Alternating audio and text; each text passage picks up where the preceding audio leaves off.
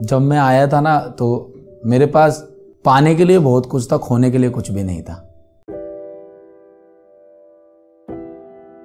नहीं ऐसे सोचा तो नहीं था और आ, मुझे लगता है सोच के काम होते भी नहीं है ज़्यादा। प्लानिंग से नहीं हो पाती ज़्यादा चीज़ें। मतलब लोग काफ़ी विश्वास रखते हैं प्लानिंग में कि प्लानिंग से चीज़ें करनी चाहिए। लेकिन मुझे लगता है एक सेटलमेंट के बाद प्लानिंग अच्छी लगती है। शुरू में तो मौज मस्ती में ही चीज़ें शुरू होती हैं। तो मतलब सोचा तो नहीं था मैंने ऐसा कुछ। मैं ज़्यादा इन चीज़ों में बिलीव नहीं रखता कि मैंने क्या अचीव किया है। मैं इसमें बिलीव करता हूँ कि हमने क्या किया है। तो जो मैंने और मेरी टीम ने हमने अचीव किया है तो सबसे बड़ा अचीवमेंट तो यही है कि मैं भारत का पहला ऐसा यूट्यूबर था जिसके 20 मिलियन सब्सक्राइबर हुए थे। और फनी वीडियोस पर कभी इतने लाइक्स नहीं आते थे इंडिया में, गानों पर आते थे। तो पहला यूट्यूबर था जिसके वन मिलियन लाइक्स हुए थे।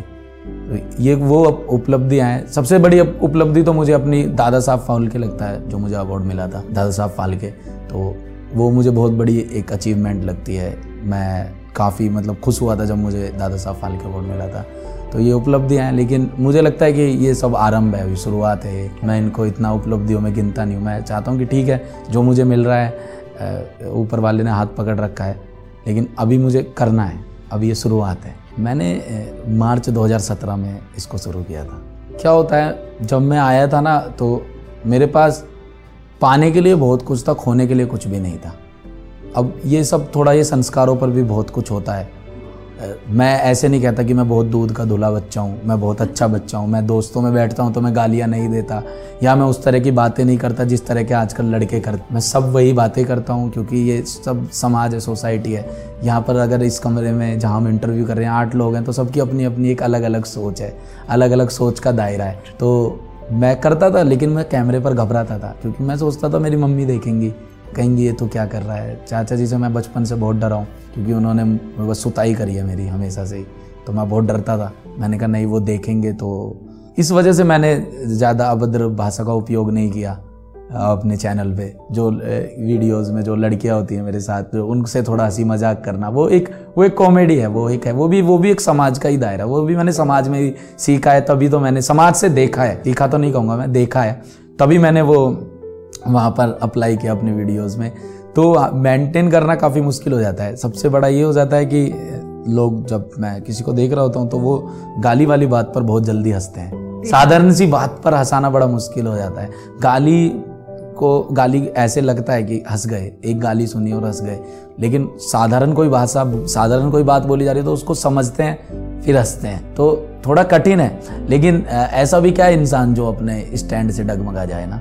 अपना ये स्टैंड है कि नहीं करेंगे, कभी तो नहीं करेंगे। सोच के नहीं था लेकिन। बस मेरा स्टैंड था। मैं काफ़ी प्रिंसिपल वाला बंदा हूँ कि अगर मैंने लाइफ में कुछ बना लिए, जैसे कि अपना बिल्कुल कुछ ऐसी चीज़ें हैं जिनके मैं बिल्कुल खिलाफ नहीं जाता। अगर मैं दोस्त के घर में गया तो दोस्त की बहन को बहन बोलना, आंटी जी मतलब वो मैं खिलाफ मैं ऐसे नहीं कि किसी से ओवर फ्रैंक हो रहा हूँ या कुछ भी। मैं अपने प्रिंसिपल्स के हिसाब से चलता हूँ कि मुझे ये नहीं करना तो मुझे ये नहीं करना। मुझे परफेक्ट कोई काम करना है तो दस दिन लगे बीस दिन लगे लेकिन चाहिए वही जो मैं चाहता हूँ। तो मुझे ये चाहिए था कि मैं ऐसा कंटेंट बना सकूँ। अच्छा कंटेंट क्या है कि आप बनाना किस तरह का चाह रहे हैं? मैं मैं हमेशा से वो चाहता हूँ कि मैं आगे का कंटेंट बनाऊँ कि कल को मेरे बच्चे भी देखें ना तो वो निराश ना हो। वो ये ना कहें कि आप क्या करते क्या थे? आप इन वजह से फ़ेमस हुए थे क्या? जो गाली वाला कंटेंट बनाते भी मैं उनके खिलाफ भी नहीं हूँ। मैं भी देखता हूँ मैं भी करता हूँ ठीक है। वो सबका अपना अपना एक डेमोक्रेटिक कंट्री है हमारी सबका सब अपना अपना नज़रिया है अपना अपना अधिकार है सबका। तो मैं हमेशा फ्यूचर के हिसाब से कंटेंट बनाता हूँ कि आगे आने वाला टाइम देखे तो चाहे आने वाली जनरेशन कैसी भी रहे कितनी भी वो चेंज हो जाए शायद मैं उनके लिए असाधारण भी रह जाऊँ कि ये क्या था। ये ऐसा भी होता था कभी आजकल तो स्लैंग बहुत ज़्यादा बोली जाती है वो। हम्म। मैं भी स्लैंग बोलता हूँ लेकिन मैं देसी वाली स्लैंग बोलता हूँ। जैसे कोई लड़की बोलता है तो मैं लोंडिया बोलता हूँ। लोंडा। तो छोरा छोरी हरियाणा में छोरी अरे छोरी कित जा रही है? ये हरियाणा में बोला जाता है। मैं कभी शॉर्टकट पे जिया ही नहीं।